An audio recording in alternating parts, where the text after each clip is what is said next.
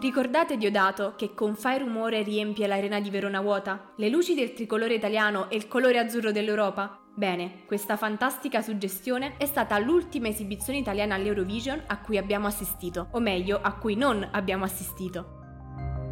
Lo scorso anno, infatti, l'Eurovision Song Contest 2020 è stato trasformato in Europe Shine a Light, uno show senza competizione che ha raccolto le esibizioni dei 41 cantanti rimasti a casa come tutti noi. Della scorsa edizione annullata resta soltanto lo slogan ufficiale dell'evento, Open Up. Sarà infatti utilizzato per l'Eurovision Song Contest 2021. Pensate che il festival giunge alla sua 65 edizione.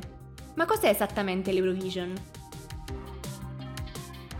L'idea dell'Eurovision nasce negli anni 50. Dopo la seconda guerra mondiale, i paesi europei sono alla ricerca di un programma di intrattenimento che possa coinvolgere e unire gli Stati membri. La televisione sta muovendo i primi passi, così il drammaturgo e giornalista italiano Sergio Pugliese suggerisce di organizzare una gara canora seguendo il modello del Festival di Sanremo. Leggenda narra che abbia convinto la platea affermando perché Sanremo è Sanremo, la prima edizione del Festival Musicale Internazionale si tiene nel 1956 a Lugano, esattamente 5 anni dopo il nostro primo Sanremo. Da quel momento l'Eurovision è stato trasmesso ogni anno senza interruzioni in tutto il mondo, fatta eccezione per il 2020.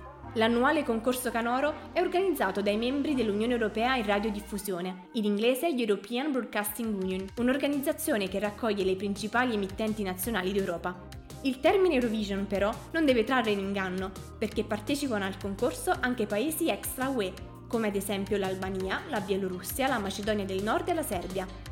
Ciascuno Stato presenta un proprio cantante. La selezione dei partecipanti spetta alle emittenti televisive competenti dei singoli Stati. Le modalità di selezione più comuni sono principalmente due. Fare come l'Italia e organizzare un festival musicale il cui vincitore o vincitori, è il caso di dire quest'anno, vengono invitati all'Eurovision, oppure procedere per scelta interna, cioè il cantante e o il brano vengono scelti dall'emittente nazionale stessa. Le regole di selezione sono semplici e chiare. Per quanto riguarda i cantanti, è necessario che sul palco non si esibiscano più di 6 persone, eventuale scimmia che balla occidentali scarma compresa, e che i partecipanti abbiano almeno 16 anni, come insegna l'ultima vincitrice italiana dell'Eurovision, Gigliola Cinquetti, che a 16 anni sbaragliò la concorrenza con l'opportuna non ho l'età per amarti. Le canzoni invece non devono essere più lunghe di 3 minuti. Sì a qualsiasi lingua, anche inventata. No cover, no scenografia o coreografia controverse. No animali e no contenuti pubblicitari, politici o offensivi. Nonostante le nobili intenzioni con cui l'Eurovision è stato ideato e l'esplicita volontà di evitare contenuti politici, il concorso è stato spesso fucina di dibattiti e polemiche, lo specchio delle controversie politiche e sociali interne al continente. A tal proposito, l'edizione del 2019, ospitata in Israele, è passata alla storia per la performance di Madonna. Ha infatti coinvolto due ballerini che, al termine della canzone, si sono abbracciati mostrando uno la bandiera israeliana e l'altro quella palestinese.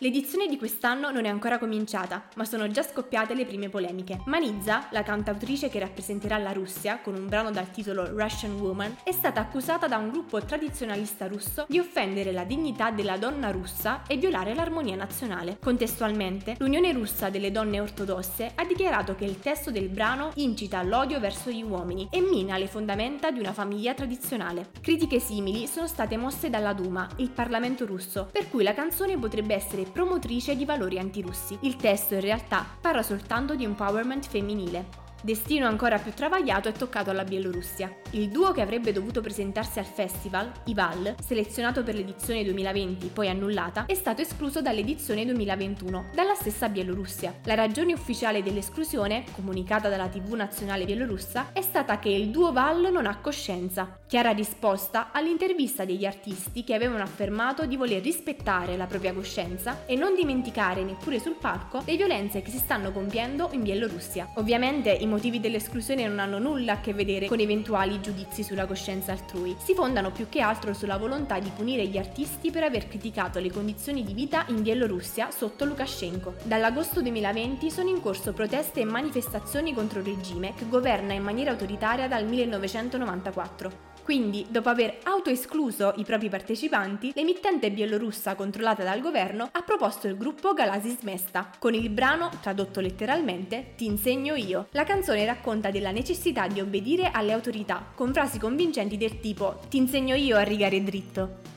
L'European Broadcasting Union ha ovviamente deciso di rifiutare la canzone, poiché contenente un messaggio politico e quindi vietata dal regolamento. Ma la televisione di Stato bielorussa, o sarebbe meglio dire il regime, non si è arresa e ha proposto un'altra canzone dello stesso gruppo. Anche questa è stata rifiutata dall'organizzazione dell'Eurovision, in quanto violava nuovamente il regolamento del festival. Insomma, sembra che ci siano tutti i presupposti per rendere questa edizione del 2021 assolutamente scoppiettante. Non ci resta che attendere il 18 maggio per restare zitti zitti e buoni davanti alla tv e non perderci nemmeno un minuto dell'evento non sportivo più seguito al mondo. Erika Branca da Pisa per Eurofonica.